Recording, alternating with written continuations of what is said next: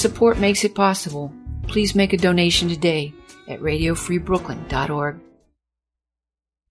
Hear me! Oh, hear me! All pay heed!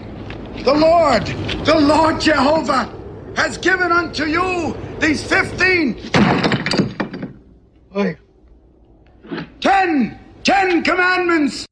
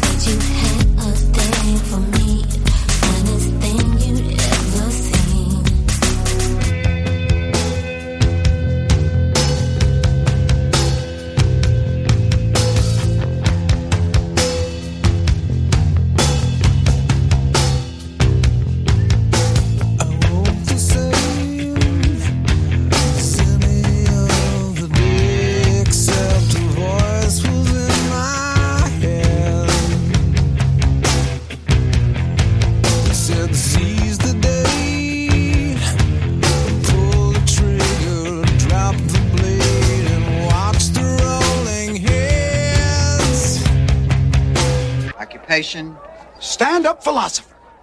What? Stand-up philosopher. I coalesce the vapor of human experience into a viable and logical comprehension. Oh, a bullshit artist.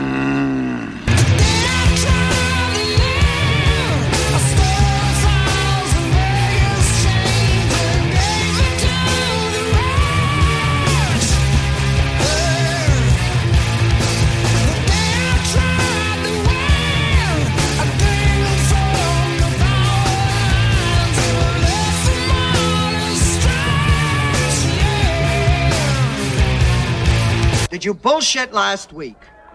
No. Did you try to bullshit last week? Yes. Out in the streets, they call it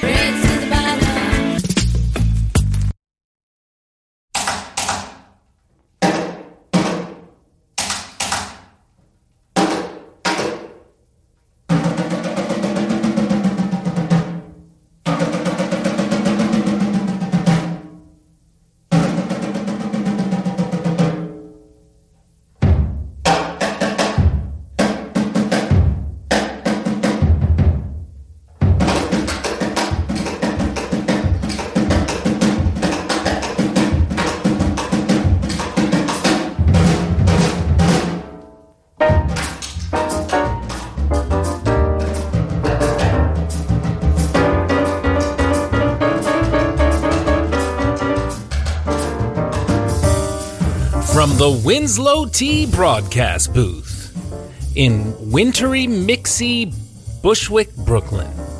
I'm John Reed. You're listening to Radio Free Brooklyn, and this is Race to the Bottom, baby.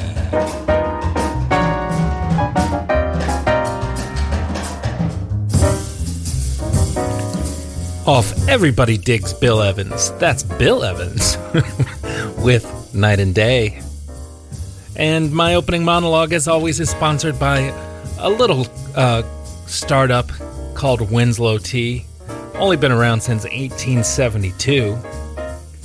And I'm drinking it right now. Just consistent. It's kind of like when you're going on a road trip. And my dear wife actually hipped me out to this. As much as you want to support your local businesses, when you're in the middle of Pennsylvania, I don't know if you want to stop at Ricky's Clam Shack, you know. So just go to a McDonald's. I know, McDonald's, I'm going to blow your mind with this, but McDonald's is kind of a multinational corporation. But it's consistent. And you know what you're going to get. You get what you get and you don't get upset. Do you believe in that philosophy? Let us know in the chat. But anyway, my point was that Winslow Tea is kind of like a McDonald's type vibe where it's just a solid beverage. Hot, cold, lukewarm, over ice, milk and sugar, lemon wedge, au naturel. You know the drill. Hashtag your tea drinking experiences with hashtag how you know to steep into the conversation. Or if you are a slurper, hashtag slurp to enhance. And that'll also do the trick. So why don't we get down to brass tacks? Get down to nitty-gritty, get the show on the road, and I'll let you know what was in that mashup. It was short but sweet, beginning with Mel Brooks as Moses, bringing out the 10 commandments from History of the World, Part 1. And why did I start with Mel Brooks? Because we're going to talk about Mel Brooks today a little bit with my dear buddy Scott Bunn, who will be calling in the radio program shortly.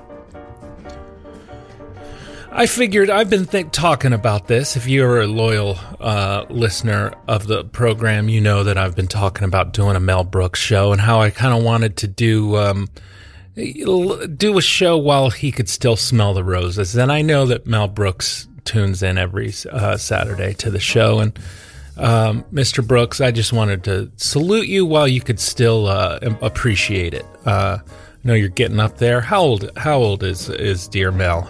Is he 93? Research team? How old is Mel Brooks? Because oftentimes you get these shows where it's like, gone too soon. Betty White, gone too soon, right? Ripped from us. After the person's passed, in memoriam. And I want to get out ahead of this one. So Scott and I are going to be talking about Mel Brooks. In addition to Scott's wonderful, would he call it a blog? I'm going to ask him. Recliner Notes. It's a website that features his writing. And we'll get into Recliner Notes as well. We also heard from TLC. And I started the week. I'll give you a peek into my week. That's a new segment sponsored by Winslow Tea. Peek into my week. Still good. Started out the week feeling pretty good about myself. I got to school I am a middle school English teacher for those who are uninitiated. And my name is John Reed, and you're listening to Radio Free Brooklyn, and this is Race to the Bottom. And I had a song stuck in my head, and I couldn't tell what it was. I just had one line of a song that was as follows. I asked research teams getting in touch with me, how old is Mel Brooks? Thank you, research team. I had a song stuck in my head, one line, that was, I was telling with my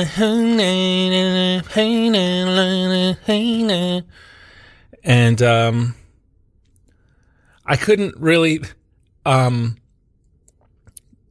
you have a song stuck in your head, I couldn't Shazam it, because I didn't have it to play.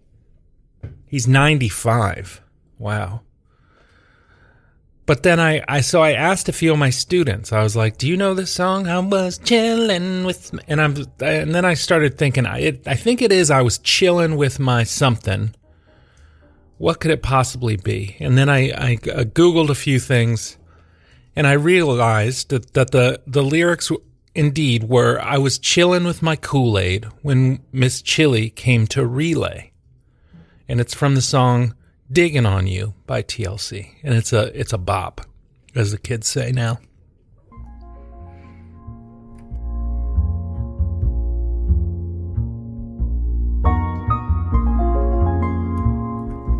Sneeze button. It's different than a cough button. And then we heard from Soundgarden, and last week I disparaged Eddie Vedder and Pearl Jam for singing like a dude. And I'm more of a Soundgarden guy. I like Chris Cornell's voice. I like how it's kind of a mixture of hair metal and like Aretha Franklin or something. And I remember when Soundgarden came out, well, I guess they had already come out, but when they started getting played on MTV. And they had this song, "Gonna break my rusty cage and run." And Marcus Williams and I, man, we loved that song.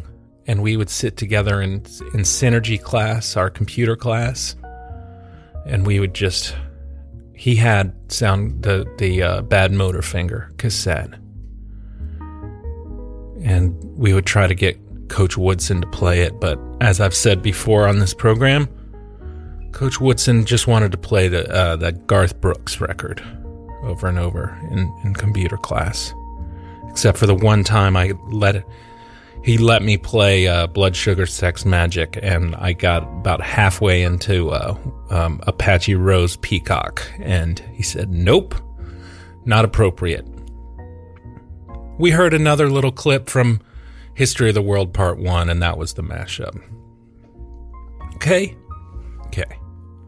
Now, I forgot to even do anything about this, but I just do want to mark that we have been on the air here with Radio Free Brooklyn, Race to the Bottom Industries, for more than 3 years now. We've passed the 150 show mark, and we're just gonna keep rolling. It's like when George Bush said, "For too long, Americans has said, if it feels good, do it. But now we live by a new creed. Let's roll."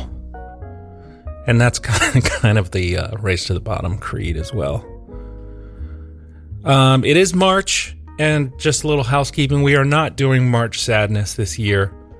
It's just a little annoying to me to have to do it, and repetitive, and we got enough, we don't need to do like a cutesy thing where we celebrate our sadness this year. There's enough going on. And if I could continue my peek into the week, is that what it was called? Peek into my week? I had a horrible day, and that's why I played that Soundgarden song. It's called "The Day I Tried to Live." And if you're ever having a bad day, you need some catharsis, you blast that song.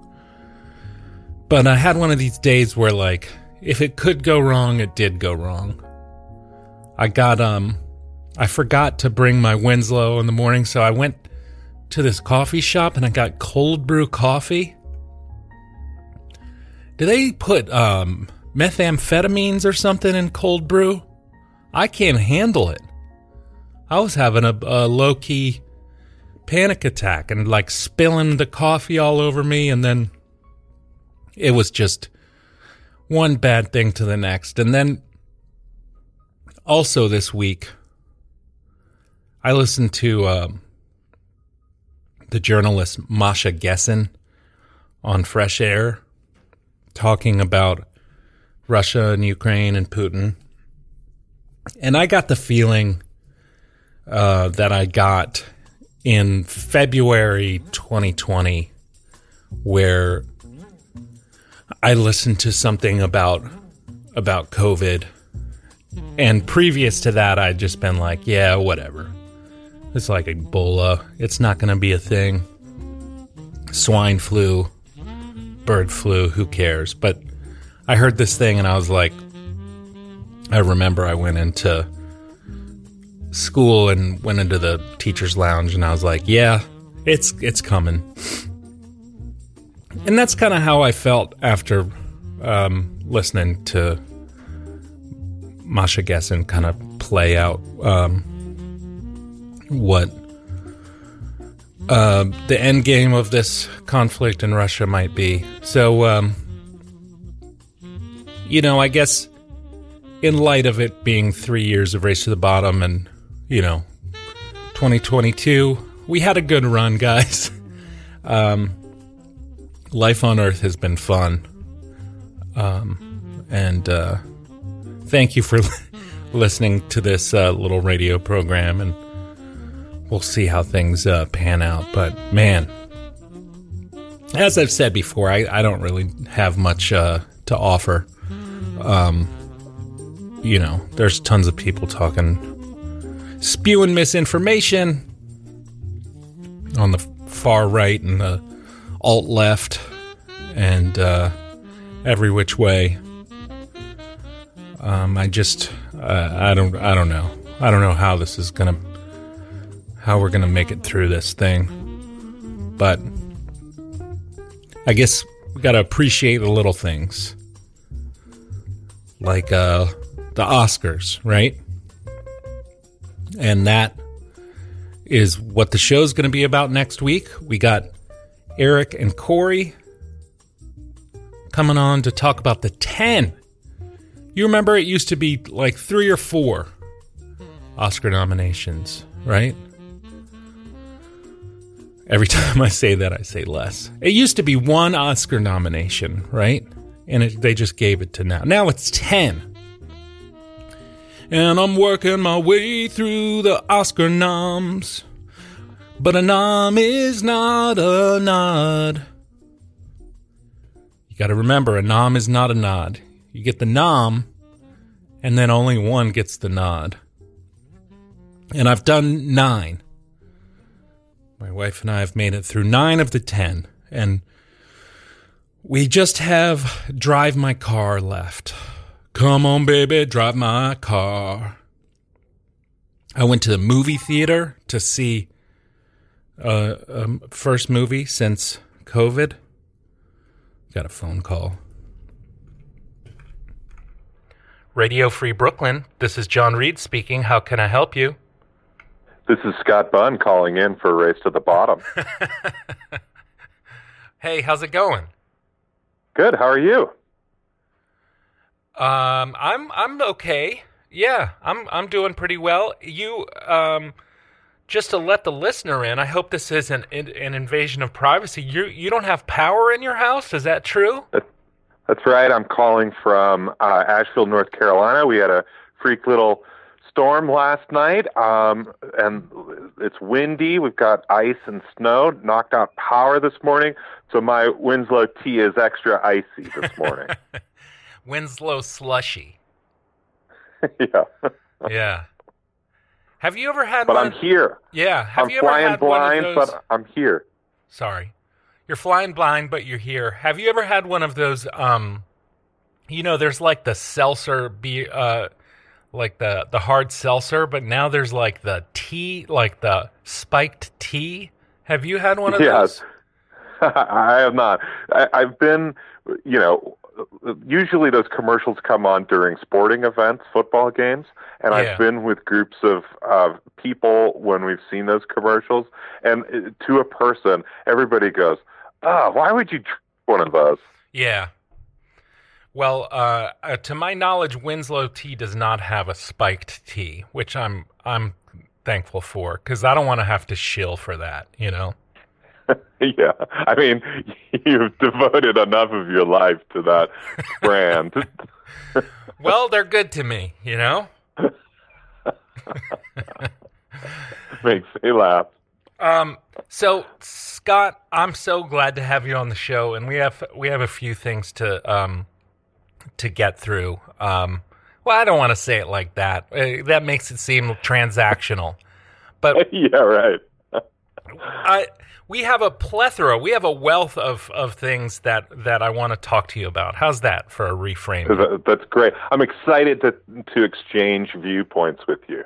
I had a therapist that said, you shouldn't say, I have to do X and X. You should say, I get to do this. Oh, that is good therapy right there. Yeah. That's Winslow Tea money well spent. So I told you, you did tell me that your power was out and you were flying blind, so you didn't get to hear my opening monologue sponsored by Winslow Tea, and you didn't steep into the conversation or hashtag slurp to enhance. But I did text you. You said, what are you going to do? And I said, I'm going to slam Dune. The movie Dune, which I saw last night, but I haven't gotten to that yet. So I want to just quickly slam Dune. Okay. Okay. Good. Do a quick slam. I paid $20 to watch Dune on streaming. And I don't know, I guess it just wasn't for me. I felt like, I felt like I was a kid, like in elementary school when they would like put a science video on and you would just try to crack jokes the whole time. I did like that there was a character called Duncan Idaho. Yes. Maybe the dumbest name I've ever heard in my life. But I guess it felt like the whole movie was just like world building of this Dune world. It was just so much rigmarole. Like, I guess that they're just planning to have like 40 of these movies, but it was just like, let's explain all the rules of this world. There's The Voice. I guess that's kind of like the Force. You can use this voice to command people if you say something in the right tone. That's right. And I don't know if you know this, Scott, but is the TV show The Voice going to do a tie-in with that? We're like... Man, you are all about the vertical marketing this morning. Yeah, they should. I mean, I always thought of it as like the mom voice, you know, like if your mom, like... takes that certain tone, you know it's time to start goofing off and like, okay, I really better do what says or I'm in real trouble. They say your full name. Yes, exactly. Jonathan but Dean Reed. Yes, but you have to do it in Dune voice like, Scott William Bond. I was excited to see Bono from Fences in the movie. Yeah. Not Bono from U2, but Bono from Fences. I think Bono from U2 is in there somewhere too, with his like futuristic shades, you know. Timothy Chalamet, who I do appreciate, I didn't like him in this. Is he playing the same character that he did in Little Women? Yeah, probably, or in the bike riding movie too. Yeah. We got Oscar Isaac, who I maintain is the most boring actor of all time. That's right. I forgot about that. You have a very hard stop with him. Mm-hmm. You had Zendaya from American Idol, right?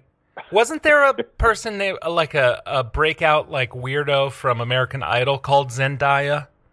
I don't know. I'm not part of the American Idol extended universe. Okay. They'd have this thing called the shield, right? Where you can like put a shield over yourself when you're fighting. Mm-hmm. And it's like a blue thing around you. Yeah. That's cheating.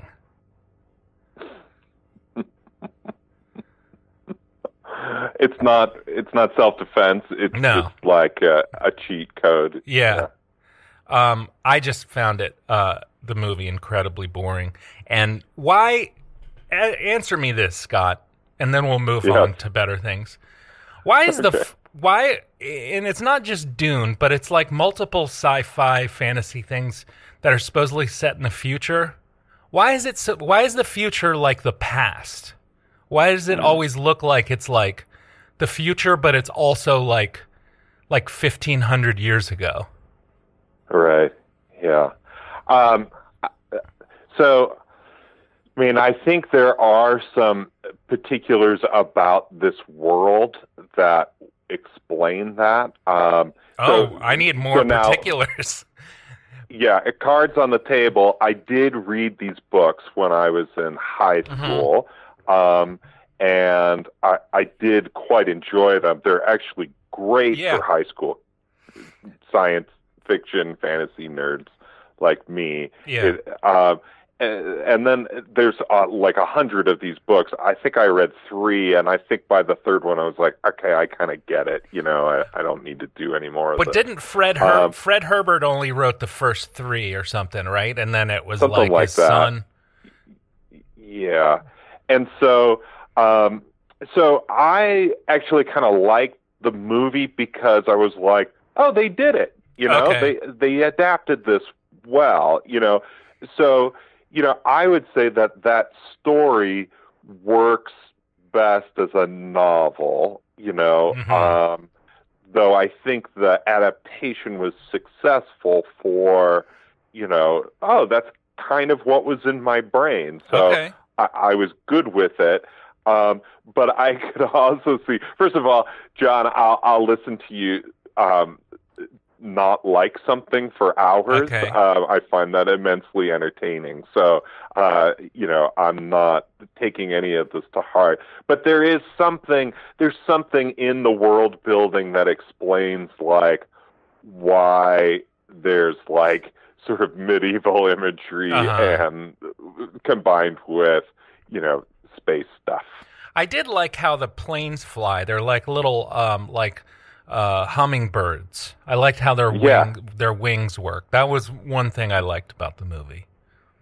Yeah, I thought there were a lot of details that were pretty cool, but I could also see how if one didn't know what was happening, you know, like Levi, my son, was just like yelling at the screen, probably like, you boring, do something, you know, like, you know, whereas my daughter Stella in high school was actually kind of into it, but I think Timothy Chalamet and Zendaya, whatever her name is, like that was a big part of it. Yeah. The worms look like buttholes.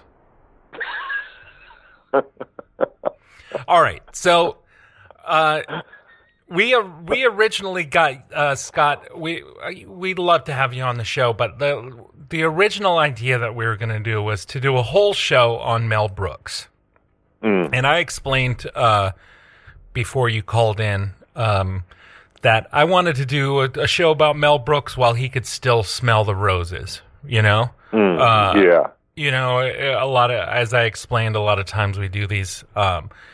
You know, theme shows or tribute shows after somebody's passed away. But I want to honor Mel.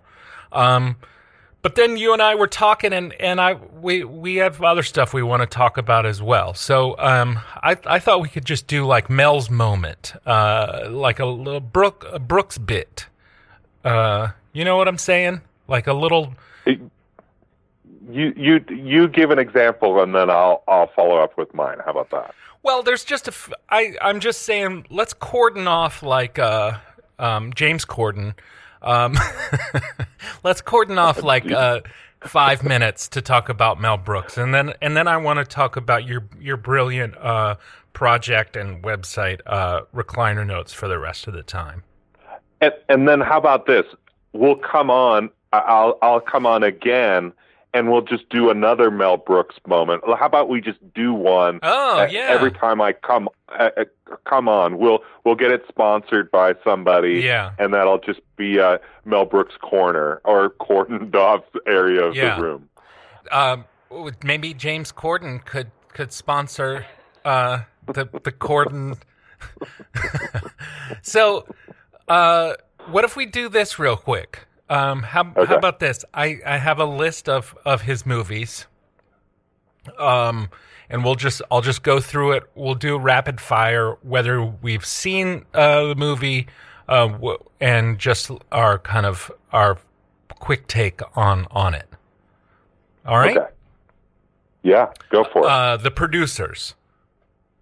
Sure. Love that movie. You know who loved that movie was my father-in-law, who is no longer with us. Loved that movie so much. Springtime for Hitler. Yeah. I mean, there's really only one person who could have come up with that idea, executed it to such a way, and then have it be such a hit, both on the screen and then as a like blockbuster musical. Yeah. And that's Mel Brooks. There's really nobody else who could occupy that space to make those jokes, to make the worst possible play turning into exploding in their on purpose, exploding in their face, and then have it be called Springtime for Hitler. I mean, it's just the whole thing is just brilliant, and that can only come from the brain of Mel Brooks. Love The Producers, and I guess you're kind of touching on something that people will say often with Mel Brooks, like, "Oh, you couldn't make that today." You know, and getting into like the cancel culture thing, which I want to avoid because I just don't believe in cancel culture. But like, not that I don't believe that it should happen. I don't believe that it really exists. But I do think that you couldn't make it then. Like what you're saying, like no, it's not that you couldn't make it today. It's that only Mel Brooks could make the movie and make it work. And make it work, and that's the key part, because there's so many layers to it, and it has to have the right tone in all of the different layers of it. Yeah, and he's the only one that can make it in that way, and that's his just singular genius. Have you seen the season of, I think it's like season 4 or 5 of Curb Your Enthusiasm, where Larry does a turn at The Producers?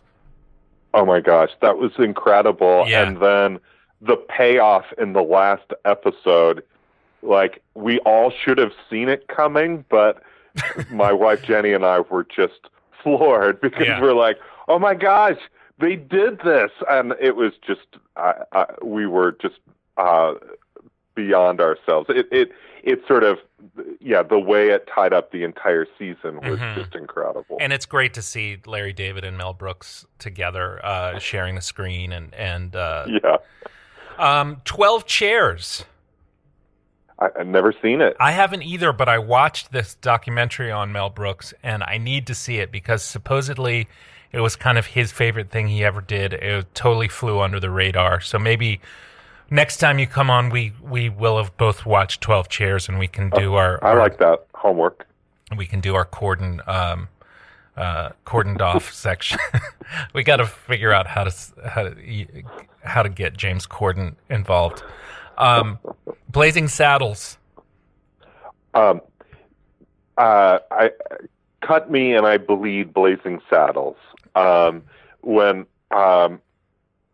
my mom, I actually saw my parents in Buffalo this weekend, and so she reminded me that when I was like a day or two before I was born, she went to see Blazing Saddles. Wow. And she said she laughed so hard that she might have gone into labor as a result. So I was in utero when that happened, or maybe even out of utero. And and then I also saw Blazing Saddles at way too young of an age. Yeah. My parents deny this, but I was like, I saw this at some party that we were at. I don't think you hosted it, like we were at friends of yours' house, and I think I was 5 or 6 years old, and I saw this dirty, profane movie, and God, I loved it, and I've loved it for a long time. I just watched it again recently, actually when I had COVID, which was weird because I had all the brain fog. And it's what really stood out to me on that viewing was how much it breaks the fourth wall, and how the whole ending, they kind of break through the set and then run through Hollywood. And I just think it's that's kind of a brilliant thing that you forget about, because when you think about it, you think about the kind of the intro and the sheriff coming to town and all those kind of old timey scenes, but it really is kind of a kind of meta masterpiece as well. Yeah, and you know that's what I distinctly remember from my first viewing when I was a kid, mm-hmm. was you know them breaking out of the Western set. Yeah, like if I watch it now, I'm mostly interested in the Western stuff in the first half.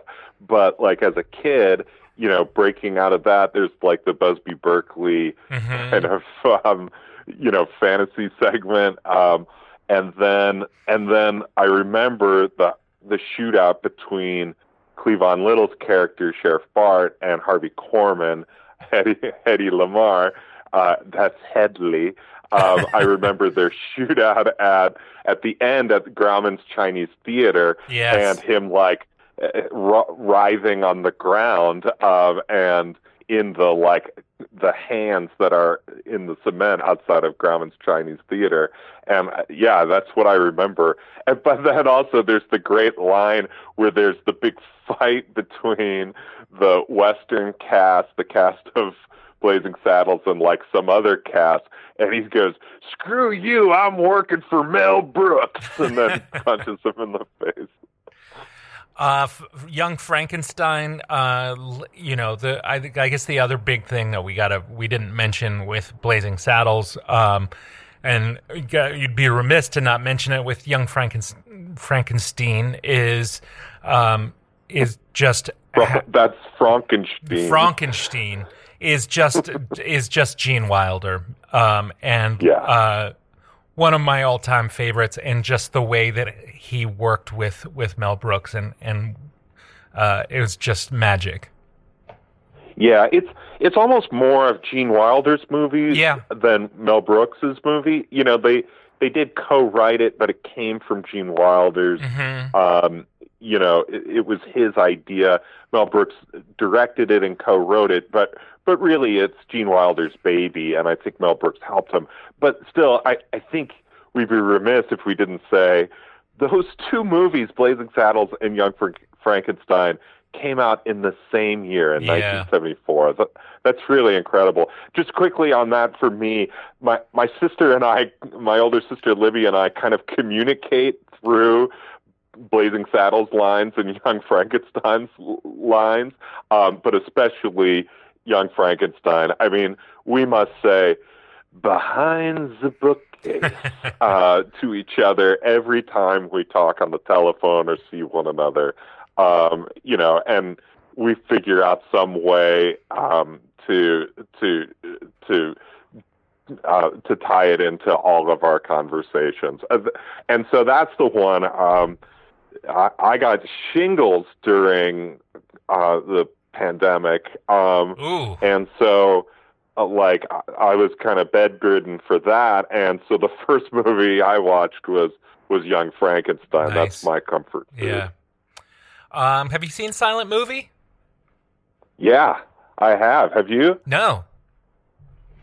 It's fun as an exercise. Yeah. Like it's not one of his better movies, but it is fun. You won't regret the time spent. There's really one. Can I spoil something for you, or do you want to see it? Go first? For it. Yeah, go spoil it. Okay, so there's only one word spoken throughout the entire movie. Yeah, and it's spoken by Marcel Marceau, who's a mime who never says anything in his film work. Love it. And he says one word, and it's "no." And that's the only line uttered throughout the entire thing, which is pretty great. High Anxiety was next. I saw that at a pretty young age, that there was this place in the neighborhood. I'm sure you might have had something like this. I think we might have discussed this when we did How the Internet Has Changed Us, but the video store that you frequented, mm-hmm. and they had things arranged by like actors and directors, and there was a Mel Brooks section, and I kind of, you know, would go through different actors and directors, and I got High Anxiety. And my connection with High Anxiety is actually that I didn't know what the word anxiety... I was young enough that I hadn't really heard the word anxiety before. Yeah. Yet I was an extremely anxious kid. Yeah. I just hadn't named that yet. And so seeing that movie was kind of cathartic for me because, you know, the main character suffers from a nervous condition. And I was like, hey, that's me. And, you know, once again, Mel Brooks' career-long kind of obsession trying to grapple with Nazism and kind of, you know, make sense of this senseless, reality of the Holocaust and everything is pretty fascinating in that one. Well, High Anxiety is the Hitchcock parody, right? Yes. Yeah. So my my thing with that, again, you talk about the video store, you know, I was like, I want to see High Anxiety, this Mel Brooks movie that I hadn't seen. And my mom said, no, we're going to watch Vertigo first, the Hitchcock movie. Cool. She's like, you won't get this, as many of the jokes unless you see... I had seen The Birds at that point, and I think I had seen Psycho, or at least I knew enough about Psycho to get the jokes. But she said, you really need to watch Vertigo. So that was a really cool thing. Vertigo is an amazing, weird, deeply weird movie. And so I saw that, you know, 12, 13, and, you know, here I am wanting to watch, you know, a goofy Mel Brooks movie. But I think that's one of the reasons I got into movies so much is because I was like, what is this Vertigo? And so then we watched High Anxiety. And of course, yeah, there's so many great jokes and homages in that. And there's lots of little ones. I always loved, like, in North by Northwest, the Hitchcock movie, he says his name is Richard O. Thornhill, Cary Grant does, and Eva St. Marie says, her character says, what does the O stand for? And he says, oh, nothing, I just wanted my initials to spell out rot. And then in High Anxiety, they said, Mel Brooks' character says his name is Richard H. Thorndike, and Madeline Kahn, the beautiful blonde, in that says, what does the H stand for? And he says, Harpo. My parents loved the Marx Brothers. And I was like, what a funny, weird, specific line that maybe, you know, 10% of the movie audience gets, you know. But again, like only Mel Brooks. I also love that theme song. I've done that for karaoke. Do the Sinatra. Oh, you do a great Sinatra imitation. Mel Brooks does a great Sinatra as well. Yes, he does. So, yeah, I love that song and have the ability to sing it. Excellent. History of the World, Part 1. Let's step on the gas a little bit here because we haven't even gotten to Recliner Notes. Love it. Love it. It's like a sketch. It's like a sketch movie. Yes. And then he had quite a hiatus and didn't do anything until Spaceballs, which I can basically that movie came out at the perfect time. I'm a little younger than you. It came out at the perfect time for my age where I can quote kind of that entire movie. And I actually used to perform the movie with my best friend Michael Oberdorfer. We would go into the front room of my house and kind of set up the different scene dressings and everything, and we would see how far we could get performing the movie. We got pretty far. That's amazing. Yeah. Incredible. I also am a few years older, still young enough to that it was perfect for myself, my friends, Mike Vago, who I know you've had on many times. He loved that. We joke about it with our friend Tom Bruss. I'll save a story from Spaceballs for our next Corden, okay. Mel Brooks Corden. Yeah. Mel Brooks / James Corden. Life Stinks. I haven't seen it. Never saw it. Robin Hood Men in Tights. Fun little romp. No? Yeah, I saw it, and there were some funny moments, but I think I was aging out of Mel Brooks a little bit. Yeah. He almost got more silly as he got older. Yeah. Dracula Dead and Loving It. Haven't seen it either. Never saw it. It's with Leslie Nielsen. I kind of want to check it out. And it's a vampire spoof, obviously. And then Curb season, we already talked about. I just wanted to make sure I brought that up. But History of the World Part 2 is supposedly going to be released this year. That's amazing. I'll see it. Yeah, and of course, famously at the end of History of the World Part 1, he says, "Here comes History of the World Part 2," and never put out a sequel. Yeah. And it had like Hitler on ice and some other things. I always thought it was just an excuse to cram in a few more jokes. So it's incredible that it's actually going to happen. Yeah, yeah. Maybe that's when we'll do our second installment of Mel Brooks. I like it. All right, so. On to the amazing Recliner Notes. When you Google Recliner Notes, it says recliner not working is the first thing that comes up. Like someone's lazy boy is giving them trouble.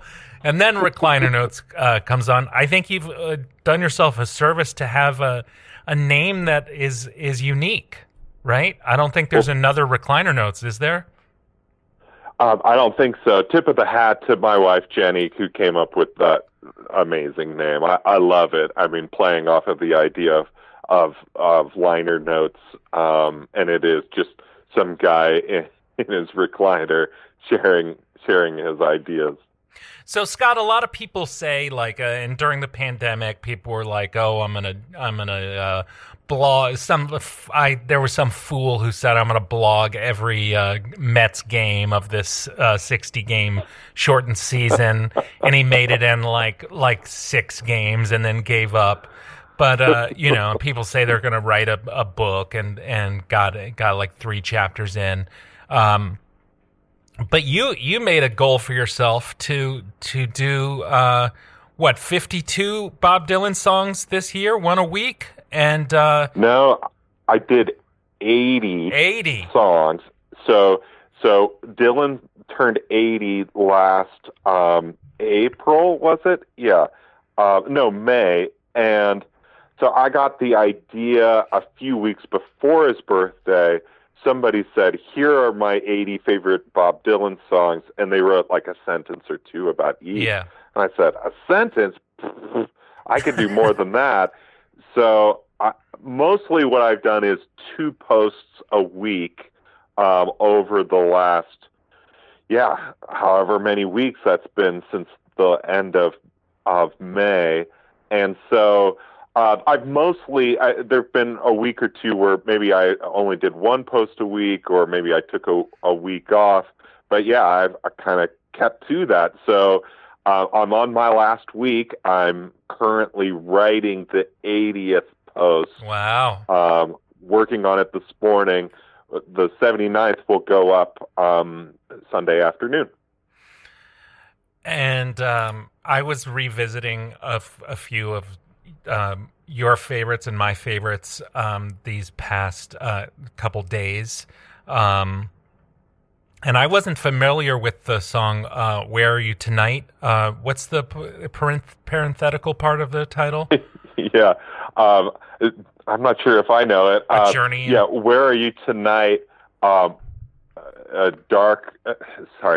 Journey Through Dark Heat. Yes. That's the parenthetical. So I love that one in how much you talk about the imagination and creativity. So a lot of these, they're not just like you breaking down the songs. You always have kind of an angle and bring in all these, like I think no other lyricist would invite so many connections all across philosophy and your own personal history and, other artists, other art.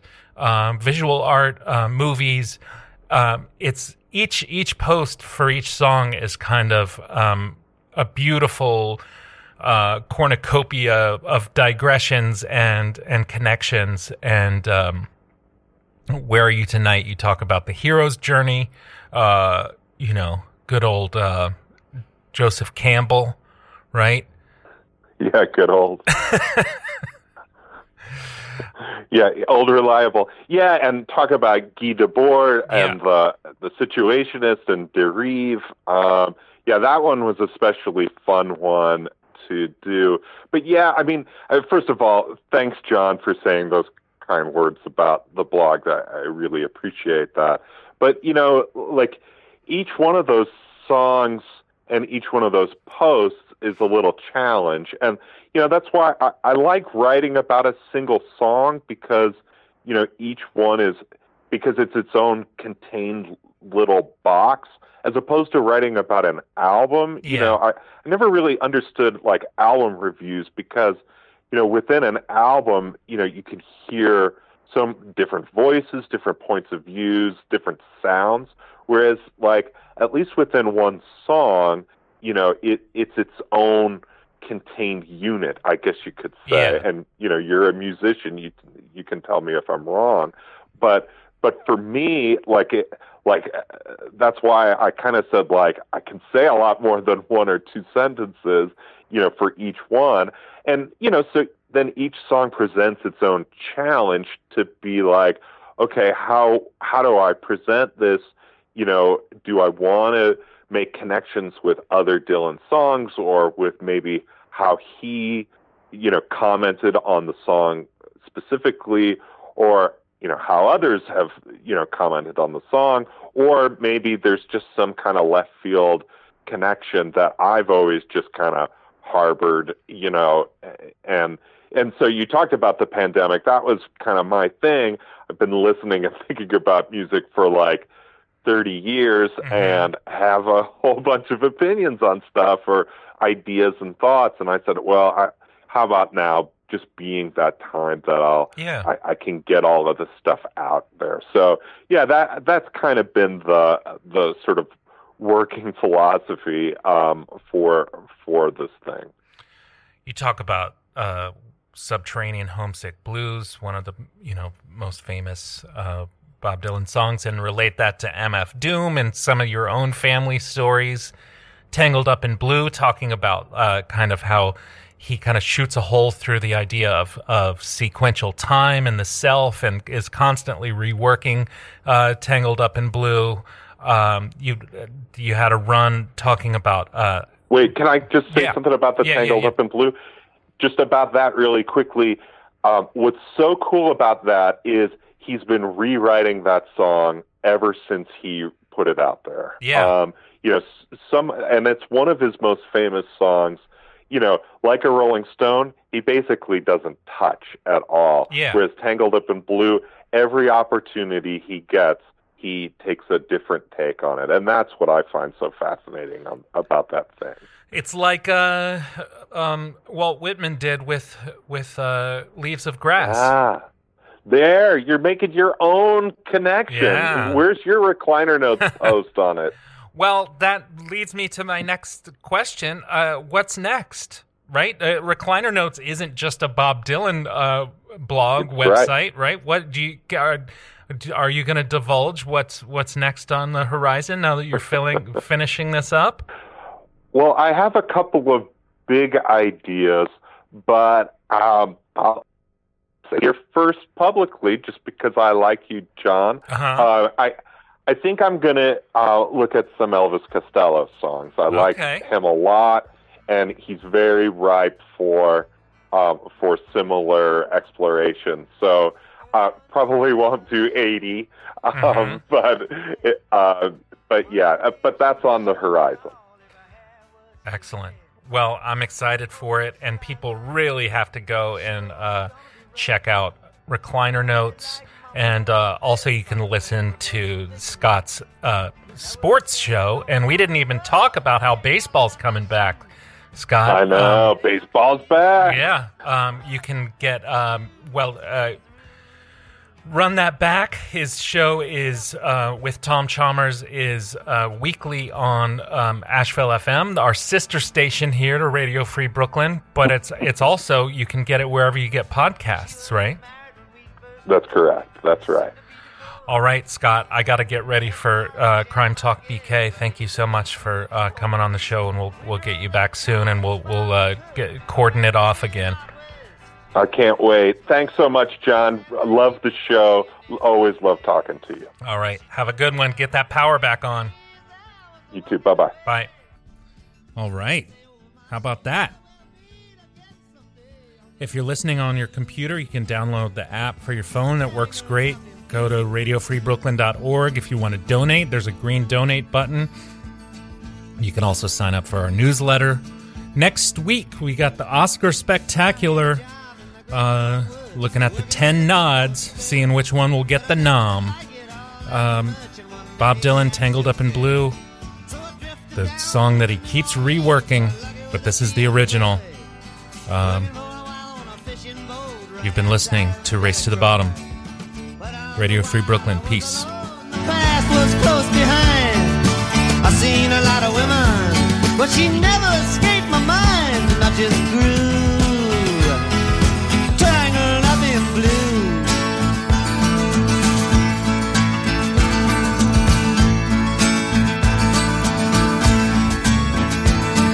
She was working in a topless place, and I stopped in for a beer. I just kept looking at the side of her face in the spotlight so clear. Later on, when the crowd thinned out, I was just about to do the same. She was standing there in back of my chair. I said, Timmy, don't I know your name? I murdered something underneath my breath. She studied the lines on my face. I must admit, felt a little uneasy when she bent down to tie the laces of my shoe.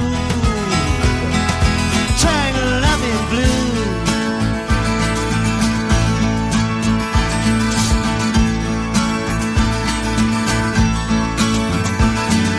She lit a burner on the stove and offered me a pipe.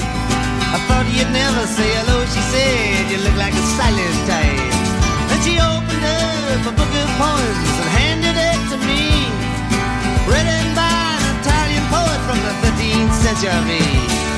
And every one of them words rang true and glowed like burning coal, pouring off of every page like it was written in my soul. From me to you, tangled up in blue.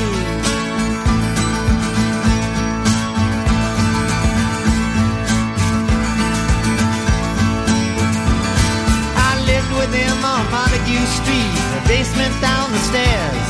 There was music in the cafes at night and revolution in the air. Then he started into dealing with slaves, and something inside of him died. She had to sell everything she owned and froze up inside. And when it finally, the bottom